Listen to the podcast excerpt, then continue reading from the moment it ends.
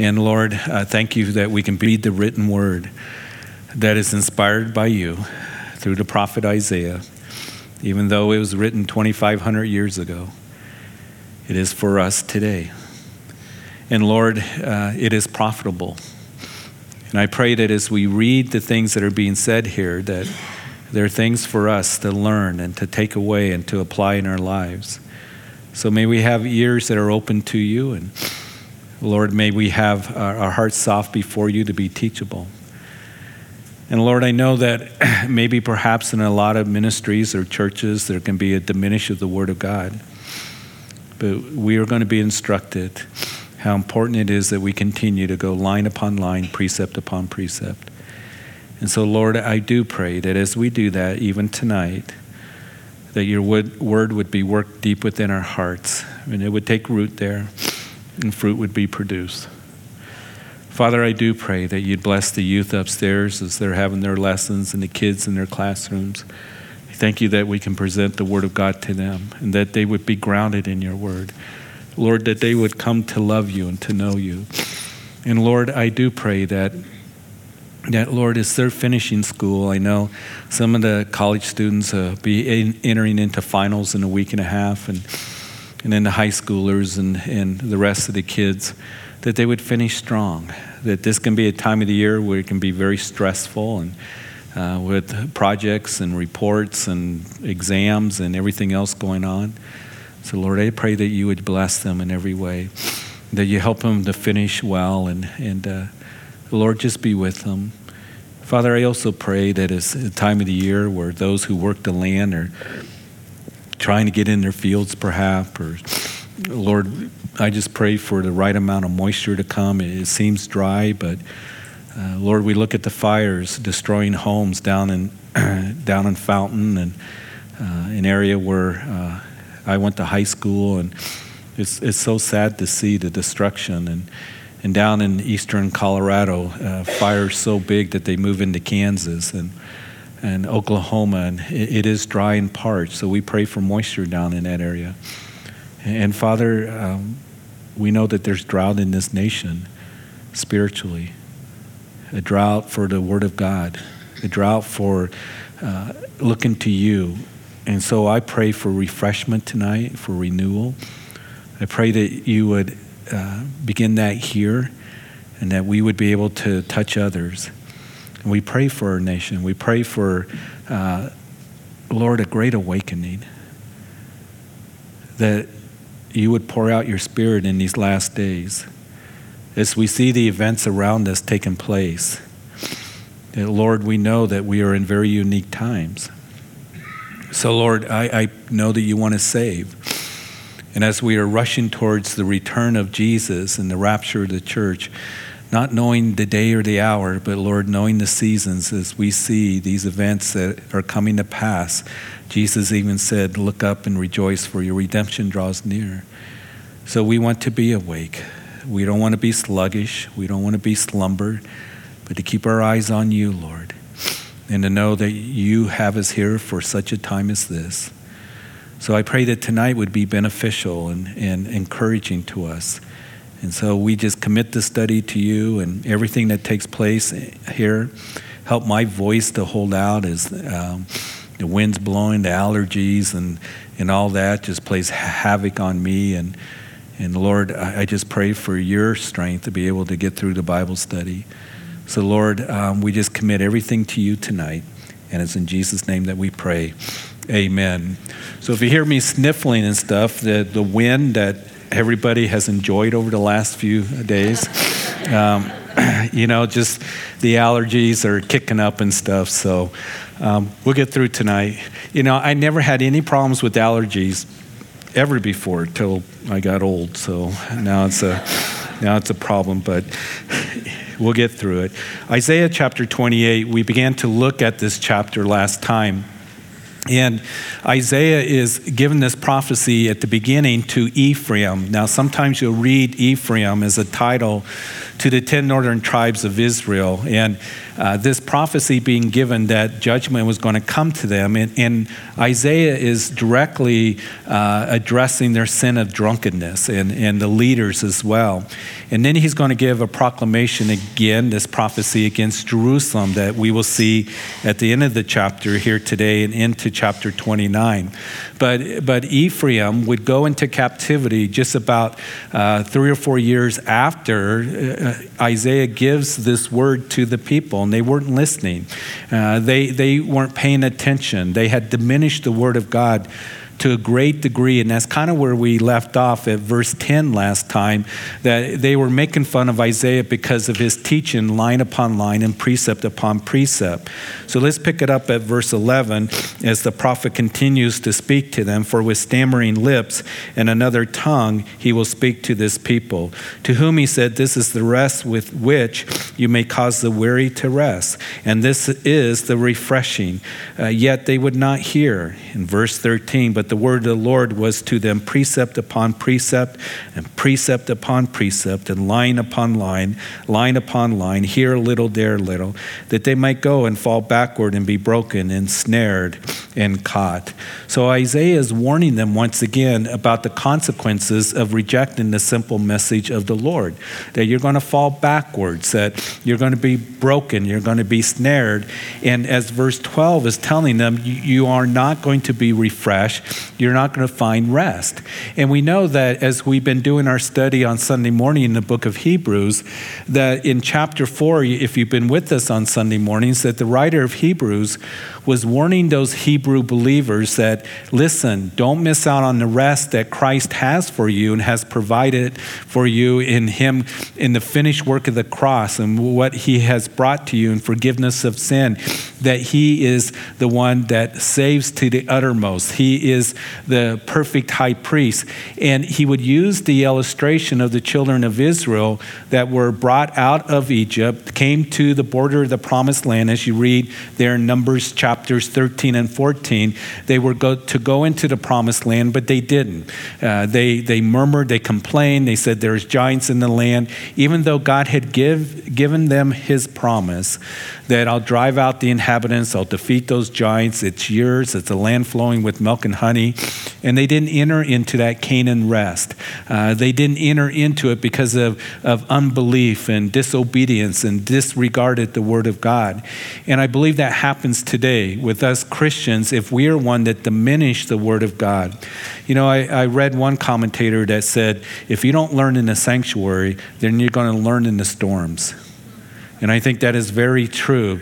That I want to learn what God's word has to say because there's wisdom in God's word. It tells us how to live, how to live that abundant life that He has for you and for me, and, and being refreshed and renewed with the word of God, the promises. And that I pray for all of us that we would rest in His promises and His, His love that He has for us. And you see, so many Christians miss out on that because they don't know the Word of God. They don't know the promises of God.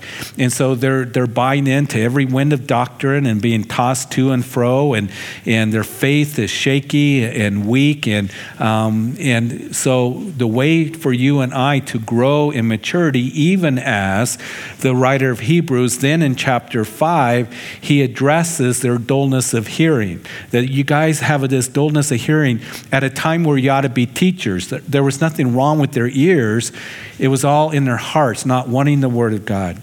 And my prayer, really, my heart for all of you and for myself and for my family, is that we would never have a dullness of hearing, that we would never become sluggish, and that we would never become bored with the Word of God. Please don't go that direction. And I've run into people plenty of times that said, Well, I went to Bible study, I've read the Bible. I used to go to church, and they're no longer taken in the Word of God. And I pray that as we do, we are refreshed and renewed. And here Isaiah is saying, line upon line, precept upon precept, is the way that you are to learn, uh, for you to be refreshed and renewed. And it's true for you and for me today. And that's why I, committed, I am committed to teaching you the Word of God, chapter by chapter and verse by verse. And I really believe that that's what we need today. I am in the very essence of my heart that that is the central theme of what God has called me to do is teach the word of God. And I am so thankful that I've been given that vision and that ministry for my pastor, Pastor Chuck Smith, who just taught us guys to teach the word of God, to go through the scriptures and to watch a man be faithful to do that. And as I look at the scriptures, I see that exhortation is given over and over and over again. And we've gone over it. We mentioned it a little bit last week. That even Paul told Timothy, some of the last words of Paul the Apostle, that Timothy, in these perilous times that we are in, when evil men and impostors are going to grow worse and worse, what must you do? You must continue in the scriptures which you have learned from childhood. He didn't say, Oh, Timothy, you're pretty smart in the scriptures. Why don't you try to try to be philosophically enlightening or you know try to be entertaining or any of those kinds of things? He said, Timothy, listen, you must you must continue in the scriptures. For all scripture is inspired by God, God breathed, and it is profitable for doctrine, for uh, reproof, for correction, for instruction in righteousness, that every man may be thoroughly equipped for every good work. And the way for you and I to be equipped to live a life after Jesus and to serve Him is to be one taken in the Word of God, from Genesis to Revelation. And you see, that is something that I want to instill in the next generation that is coming up. Because what can happen is culture can kind of come in and really begin to change the church or, or have influence on the church to diminish the Word of God. And we've seen movements of God that were at one time just powerful and a movement of the Holy Spirit with the Word of God being taught that is now diminished. And, and some of those movements are even dead because it begins with we don't need to teach the Word of God. So I'm determined to continue to do that here at Calvary Chapel, to take you through the scriptures, to take you line upon line, precept upon precept, here little and there little. And I pray that as we do, we're going to see God just continue to work. And your faith is going to grow. And we must continue in the scriptures. We must be about Jesus Christ and Him crucified. This is something that Isaiah was saying in his day when it was very, very difficult and sin was rampant and, and um, there was, you know, idol worship and immorality and all this. The Word of God. It's the Word, it's the Word, it's the Word, all right? So I think I've made that pretty clear that that's what we're going to be about here at Calvary Chapel. But, you know, just growing in the Word of God is, I'm so thankful, aren't you? To have the Word of God to be able to go to and to be able to learn the scriptures and to know his wisdom and his ways and his promises. So please, in your own life, don't diminish that ever. And as you continue, you're going to grow in faith and you're going to be refreshed and you're going to be renewed. And um, if you don't learn in the sanctuary, you're going to learn in the storms. And oftentimes Christians do that because they went in a direction or made decisions not based on the Word of God, but what culture and society was telling them to do.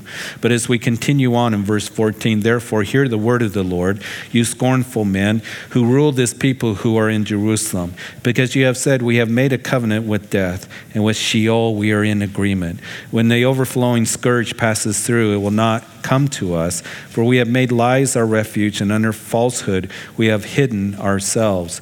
So don't have confidence in those false, sinful leaders, and especially those who diminish the importance of the Word of God. And I want to remind you again that Paul, in his letter to Timothy in 2 Timothy chapter 2, he said, You be diligent to present yourselves approved to God, a worker who need not be ashamed, rightly dividing the word of truth. And now it's going to switch to where Isaiah is going to be speaking to Zion or to Jerusalem. That's going to continue as we go into chapter 29. But verse 16, therefore, thus says, thus says the Lord God, Behold, I lay in Zion a stone for a foundation, a tried stone, a precious cornerstone, a sure foundation. Whoever believes will not act hastily. So this may sound familiar to some of you that uh, read this because 1 Peter chapter 2 quotes this that Jesus, that he is the chief cornerstone uh, and that he is the foundation of our lives. And he's the chief cornerstone, that chief cornerstone being the very cornerstone that all the other stones are lined up to. And he's the one that we line our life up to. Plus, he is the very foundation that we are to build upon. And as you know, most of you, that Matthew chapter 7, at the end of the Sermon on the Mount,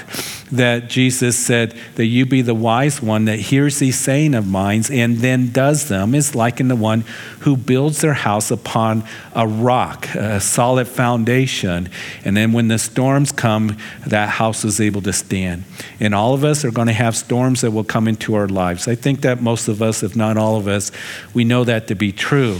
And as we build upon the rock, Jesus Christ, not just knowing the Word of God, but also doing it, that is the one who is wise. So keep building upon Him, upon the Word of God. Keep trusting in His Word and upon His promises. It's the fool that heard the sayings of Jesus but didn't do them. And when the storms came, great was the fall of that house. So we build upon Him. He's our foundation, He's our cornerstone. In verse 17, also I will make justice the measuring line and righteousness the plummet. And the hail will sweep away the refuge of lies, and the waters will overflow the hiding place. Your covenant with death will be annulled, and your agreement with Sheol will not stand. When the overflowing scourge passes through, then you will be trampled down by it. At verse 19, as often as it goes out, it will take you, for morning by morning it will pass over, and by day and by night it will be a terror just to understand the report. So, righteousness is what we build on the foundation. The ungodly leaders of Jerusalem had made their lives, uh, you know, their lies a refuge, and it's all going to be swept away. And there's a lot of voices that are out there in the world today, and, and, a lot of false voices. Listen, this is really important. That are even in the church today. And I want to remind you again I know that you know this, but make sure that you filter everything through the Word of God. John would say in his epistle, test the spirits to see if they are of God, for many false teachers have gone out into the world. So you make sure the things that you hear and, and, and the teachings that are going forth on the TV, even me, that you're hearing, that you, you search the scriptures to see if these things be so, because that is our final authority. And there can be those who sound so clever, they sound so philosophical, they sound so good, but it's not biblical. So make sure that you run it through the Word of God. And all of that false teaching and false concepts and precepts are going to be swept away one day. But we are to continue in truth, is what we are being told. And the false teaching is going to be trampled down. And in verse 20, for the bed is too short to stretch out on and the covering so narrow that one cannot wrap himself in it. For the Lord will rise up as at Mount Perazim, and he will be angry as in the valley of Gibeon, that he may do his work, his awesome work, and bring to pass his act, his unusual act. Now, therefore, verse 22 do not be mockers, lest your bonds be made strong. For I have heard from the Lord God of hosts a destruction determined even upon the whole earth.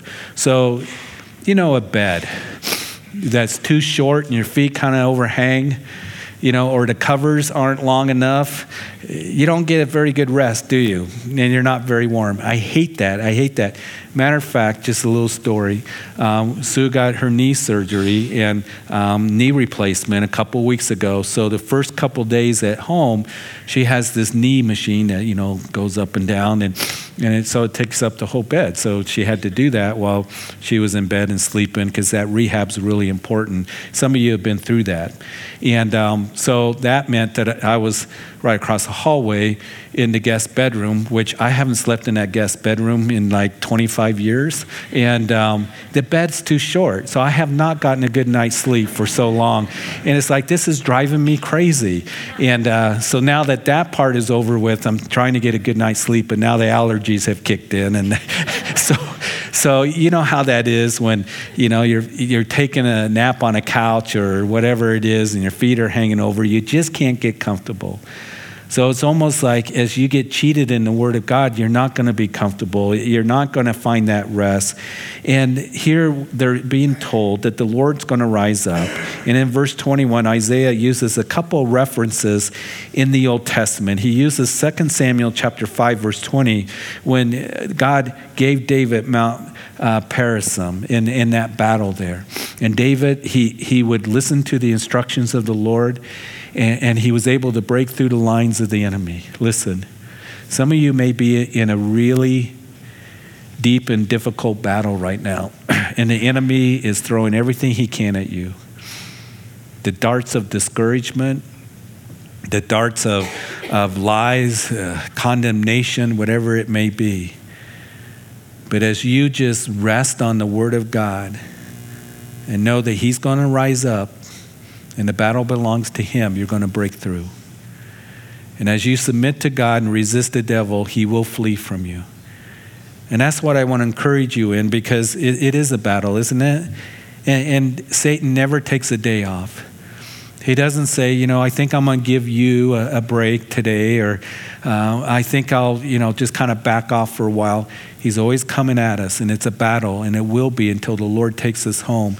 But you stand on the firm foundation you continue to rest in his promises and know that as you are refreshed and renewed and as you trust in him that you're going to break through whatever the enemy has to you know throw at you and come against you.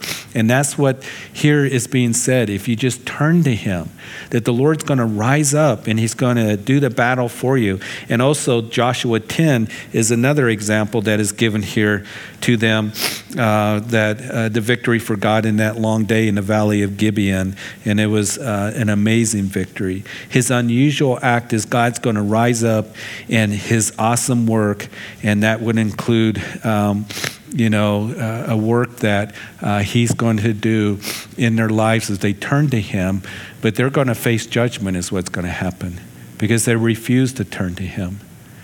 Listen, if you want life to be difficult, ignore the word of God.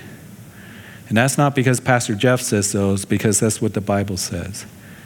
And you're going to get caught up in all kinds of confusion and discouragement if you go through life just not taking heed to the Word of God. And how many times do we see that in Scripture? Take heed, it means pay attention.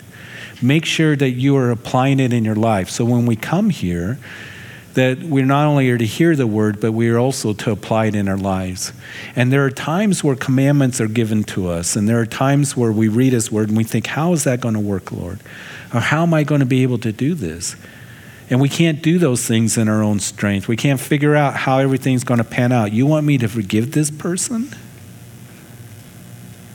that deserted me and hurt me? And those are real struggles that we can go through. But the Lord gives the imperative to forgive because He doesn't want that person to have power over you and to be able to be free. Otherwise, the bitterness and the anger grows. Lord, I, am to do righteousness here in this situation. If I just compromise a little bit and lie some, then it's going to be better. No, it's not. It's going to get worse. And we don't always see the outcome of, of what's going to happen. But as we just say, Lord, okay, this is what your word's telling me, you're going to see the Lord be faithful to his word in your life to you. So you make sure that you're letting the Lord determine how it is that you react and whatever it is that you're facing in the circumstances. And He is going to show Himself strong on your behalf as you do that.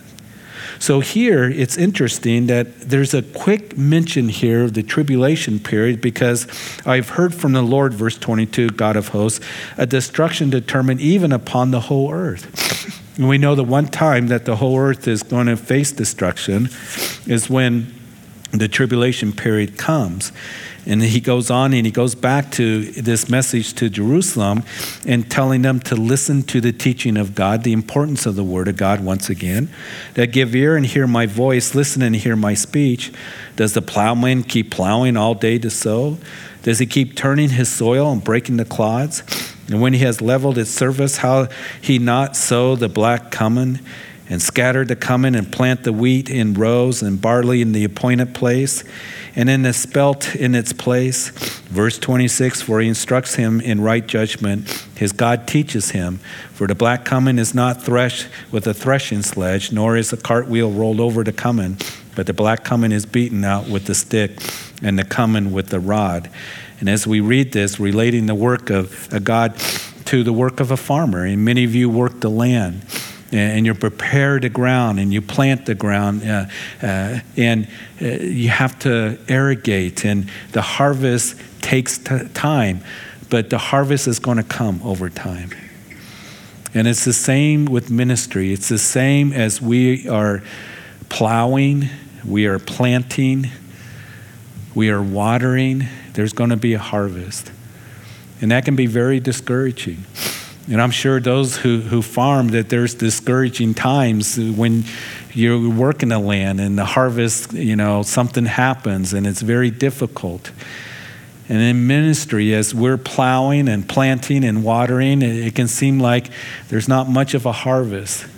But don't be discouraged. And I love what the Lord says to the Corinthian believers, and many of you, you know this verse, but I want to read it to you again.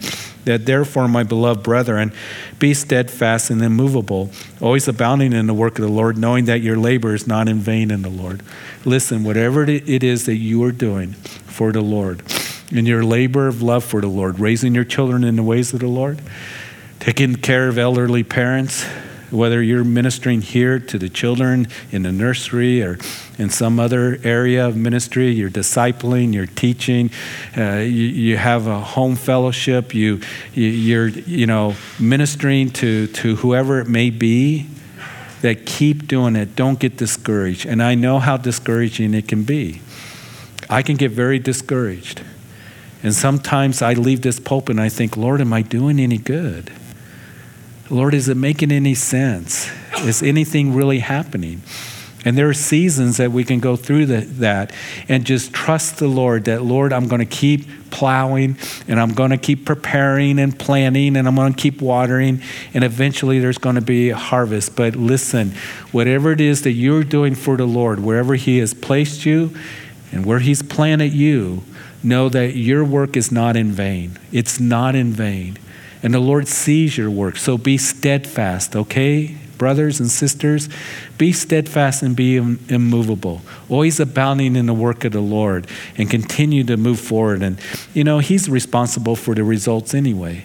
He keeps reminding me of that, that a steward, as 1 Corinthians 4 tells us, is found to be what? Faithful. That's one requirement. You just be faithful to what God has called you to do and where He has planted you. Be faithful to Him. And as you do, then He's responsible for the results. And I like that because I'd rather have that anyway. Otherwise, I get weird and I try to strive and strain and make something happen, and that's never any good. So, Lord, I'm just going to be faithful to you. I'm just going to keep doing what you've called me to do. And, Lord, I want to do it in the power of the Holy Spirit, uh, that you enable me to do it, being sensitive to your leading. And, and, Lord, you're responsible for the results, and I just trust you with it, that you're going to complete that work that you began in me. And then in verse 28, uh, bread, flour must be ground, and, and therefore he does not th- thresh it forever. Break it with his cartwheel, or crush it with his horsemen. And this also comes from the Lord of hosts, who is wonderful in counsel and excellence in guidance. He's the wonderful counselor. Never forget that. And what I hope and pray for all of us that when we lack wisdom or we need direction, or Lord, I need to know what to do, that we would go to Him for counsel.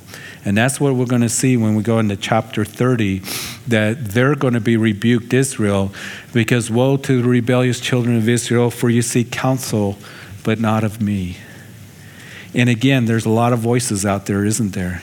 Amazing how people watch hours of Oprah and Dr. Phil and all these other things, but they won't read their Bible. They won't look to God's word to guide them and direct them. And even as Paul would say in Colossians chapter 2, that don't be cheated by man's philosophy and traditions of men and that which is not of Christ. Listen, go to him because in him is hidden all the treasures of wisdom and knowledge.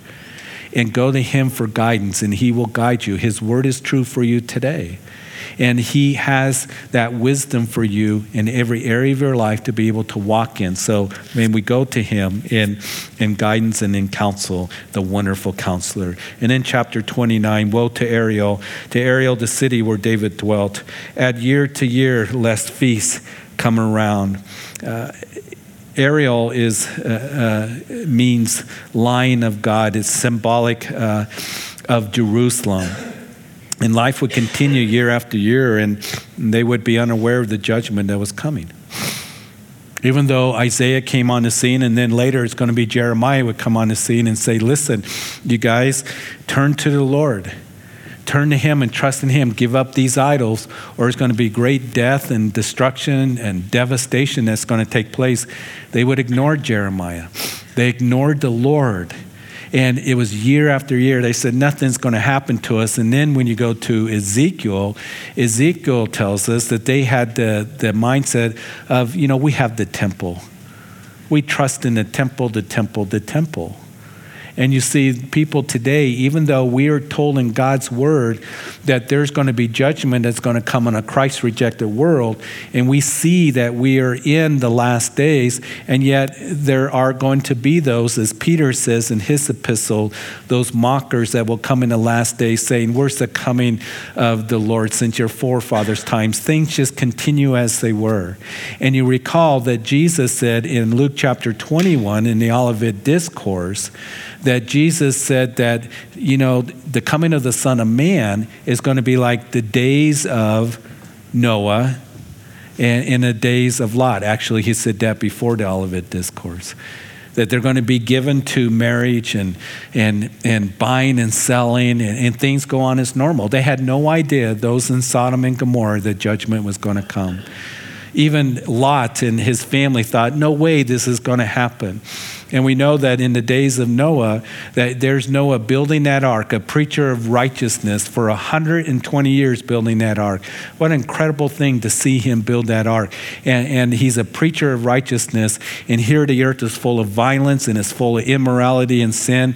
And, and he's preaching that judgment is going to come. It's going to rain. What do you mean it's going to rain? We've never seen it rain ever before. And he goes into the ark with his family, and the Lord closes the door. They're sealed sealed in the ark and it begins to rain. They had no idea what was coming. There are a lot of people that have no idea what is coming.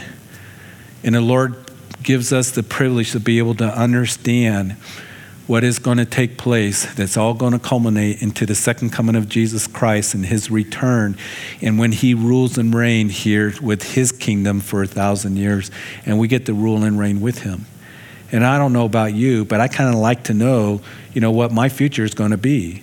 And it's such a wonderful future. And he lets us in on, you know, what's going to happen, the one who knows the end from the beginning. And I hope and pray that we wouldn't say, ah, things just continue as they were. Even as Paul would write concerning the day of the Lord, that is when it begins, the tribulation period, that when they say peace and safety, then sudden destruction is going to come upon them. And Jesus did say in Luke chapter 21, in that uh, Olivet discourse, that he said, listen, take heed to yourselves, lest you be weighed down with what? With carousing and drunkenness and the cares of this life, and that day overtake you. That day overtake you. And isn't it interesting that we are told over and over again that the coming of the Lord is like a thief in the night, that it will be suddenly, at a time when you're least expected. And that's why I believe that the Lord can come for his church at any time. And we're to be watching and we're to be waiting and we're to continue to serve Him. But I want to bring it home a little bit closer because it's true for us personally. You see, people will continue to live in compromise or in sin day after day after day. And they'll make up excuses. Well, you know, when I get at this point in my life, or sometime I'll, I'll give up this sinfulness, or, you know, I, I don't want to do it right now. And I pray if there's anyone that is here, that you know that the Lord's been dealing with you when it comes to sin or carnality, you're in a compromised situation. And you've been saying, I'll wait, or, you know, I can put it off, or you've been ignoring it. Listen, stop. And today is the day to repent and to come out of this place saying that, Lord, I'm going to stop living in this compromise, in this sin, in this carnality, whatever it might be. And He's calling you to do that today. He's speaking to your heart, saying, Turn to me, not tomorrow, not next week, next month, but turn to Him today and live for Him and surrender to Him completely. Even as we read in, in chapter 28, in, in verse 15, he said, For we have made lies our refuge, and under falsehood we have hidden ourselves. And, and he, he goes on to say that, that you know, we, we, because you have said we made a covenant with death, and overflowing scourge passes through, it will not come to us. Whatever it is that you're sowing, there's going to be a crop that's going to come up. Because whatever a man sows, so shall he reap. And that's why Galatians tells us don't be deceived. God will not be mocked. Whatever a man sows, so shall he reap. So, whatever seeds you're planting today, there's going to be a crop that's going to come up. So, turn away from it and turn to Him. And trust Him that He's going to work in your life and be refreshed and renewed and build upon the, the solid foundation that He has for you. In verse 2, yet I will distress Ariel. There shall be heaviness and sorrow, and it shall be to me as Ariel. I will camp against you all around, and I will lay siege against you with a mount, and I will raise uh, siege works against you. And you shall be brought down. You shall speak out of the ground. Your speech shall be low out of the dust. Your voice shall be like a, a, a medium's out of the ground, and your speech shall whisper out of the dust. So God's city is going to be besieged and conquered. And verse 5 Moreover, the multitude of your foes shall be like fine dust, and the multitude of the terrible ones like chaff that passes away. Yes, it shall be in an instant suddenly. You will be punished by the Lord of hosts with thunder and earthquake and great noise, with storm and tempest and the flame of devouring fire. The multitude, verse 7, of all the nations who fight against Ariel, even all who fight against her with her fortress and distress her, shall be as a dream of a night vision. It shall be even as when a hungry man dreams and looks and he eats, but he wakes, and his soul is still empty, or as when a thirsty man dreams and looks and he drinks, but he wakes, and indeed he is faint, and his soul still craves. So the multitude of all the nations shall be who fight against Mount Zion. So, Jerusalem, we know historically what happened to Jerusalem that Jerusalem was destroyed by the Babylonians in 586 BC, leveled. And then by the Romans in 70 AD, which would include the Second Temple, just as Jesus said, not one stone would be left upon another. And now we know that here it's interesting that Isaiah is, is talking about, I believe, the future here, because as he says in verse uh, 7, and then also in verse 8, he says, Of all the nations who fight against Ariel. Again, so the multitude of all the nations who will fight against Mount Zion there in verse 8. We do know that what's going to happen, according to Zechariah's prophecies, is that in that last battle, the battle Armageddon that is spoken of in the scriptures, that there is going to be um, the, the nations of the world, Jerusalem is going to be a cup of trembling, is what the scripture says and the nations of the world are going to come against Jerusalem. And Jerusalem and Israel eventually is going to be forsaken by all the nations. And when the scripture says all, that means all, which means our nation, unfortunately. To where Israel will find themselves alone. They will find themselves, you know, uh, just not being able to depend on anybody but the Lord. And as the city begins to, to fall into the enemy's hands, as Zechariah chapter 14 says, that's when the Lord's going to come. Joel chapter 2 speaks about how it's going to be, um, you know, the, the, the, the leaders are going to blow the trumpets and call for a fast. And then the Lord's going to come in and save Jerusalem, those who fight against Zion. But that's what the prophecy has to say. So here, so the soul craves, and the multitude of all the nations shall be who fight against Mount Zion. So Jerusalem, that's why we watch Jerusalem, because it's the epicenter of end time prophecy. And of course, it's always in the news today. In that little tiny nation the size of New Jersey is in the news today and what we see going on.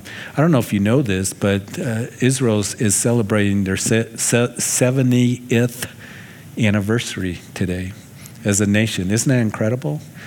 And as you look at their history, uh, this little tiny nation that, you know, all the neighbors around her said, We're going to push you into the sea and destroy you, that God has maintained them and will continue to maintain them and will save Jerusalem at that time. And so we continue in verse 9 pause and wonder, uh, blind yourselves and be blind. They are drunk, but not with wine. They stagger, but not with intoxicating drink. For the Lord has poured out on you the spirit of deep sleep and has closed your eyes, namely the prophets, and has covered your heads, namely the seers. So he's addressing here the false prophets that came along. And actually, they would come along and say, Oh, Jerusalem's not going to be destroyed when it came to the Babylonians, and they were destroyed. But they're, they're going to be dealt with by the Lord. Um, and uh, we see that uh, this spiritual blindness and stupor of Jerusalem, um, this indictment against those false prophets and seers. Listen again, there's a lot of voices out there today, and we need to be wise and discerning in a day in which we are in. And we need to make sure that we're not caught in spiritual stupor and um, in this um, deception. The whole vision has become to you like the words of the book that is sealed, which man delivered to one who is literate, saying, Read this, please. And he says, I cannot, for it is sealed. And then the book is delivered to the one who is illiterate, saying, Read this, please. And he says, I am not literate. And as we read this, the, uh, they are illiterate. In other words, they're not receiving the truth of God's word. They had watered down the word to where it was really meaningless, is what it was. And therefore, the Lord said, Inasmuch as these people draw near with their mouths and honor me with their lips, but they have removed their hearts far from me, and their fear towards me is taught by the commandment of men. Therefore, behold, I will again do a marvelous work among this people, a marvelous work and a wonder. For the wisdom of their wise men shall perish, and the understanding of their prudent men shall be hidden. So Jesus quotes this actually in Matthew's gospel, in Matthew chapter 15, to the religious leaders they were religious, but they were far from God. He said, You make the word of God of no effect, and you draw near to me with your mouths, and you honor me, but your hearts are so far from me and they really were. In verse 14, uh, we see that it, it, reminds me here as he says, I will again do a marvelous work among this people, a marvelous work and a wonder. For the wisdom of their wise men shall perish, and understanding of their prudent men shall be hidden. I, I want to end with this tonight. We'll, we'll stop here tonight. He said, I will do a marvelous work. It reminds me of Acts chapter 4 when uh, Peter and John and those guys were brought before the religious leaders, and they perceived that they were untrained and uneducated men, but they marveled because they had been with Jesus. These fishermen, how Peter stood up, he's quoting scripture and he's preaching, and, and thousands are getting saved there in Jerusalem.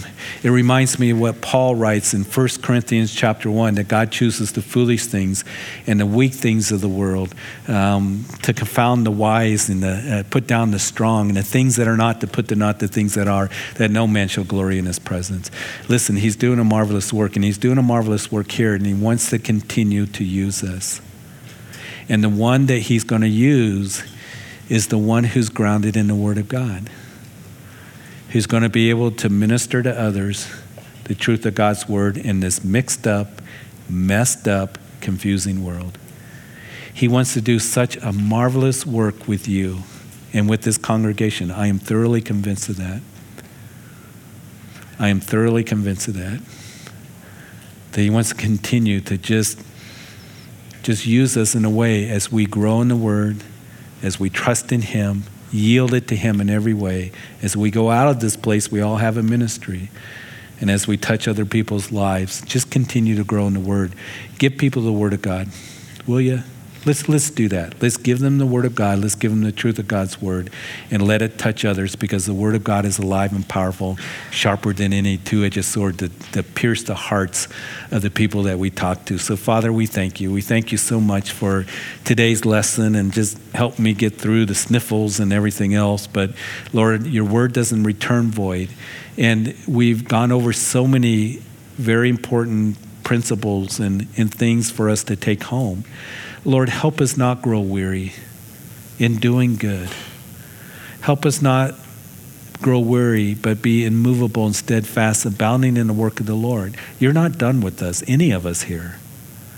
You want to use us to continue to minister to our children, to our grandchildren, to those at work, to our families, to co workers, to be used of you. And Lord, may we be wise in the scripture and point people to the wonderful counselor. So, Father, I thank you that we can come to this place and be encouraged in that. And we know that your word is true. And I pray that, that every day we keep our eyes on you, looking to you, Lord. That maybe today, Lord, that you'll come for us, for the church, but we don't know. In the meantime, we want to keep about the Lord's business. We want to occupy till you come. We've been given a mina and we want to invest it so that we can hear those words, Well done, good and faithful servant. So, Lord, encourage everyone. I pray that you guide those who need guidance, you bless those who need wisdom and provision and strength, who need a touch from you, a healing from you.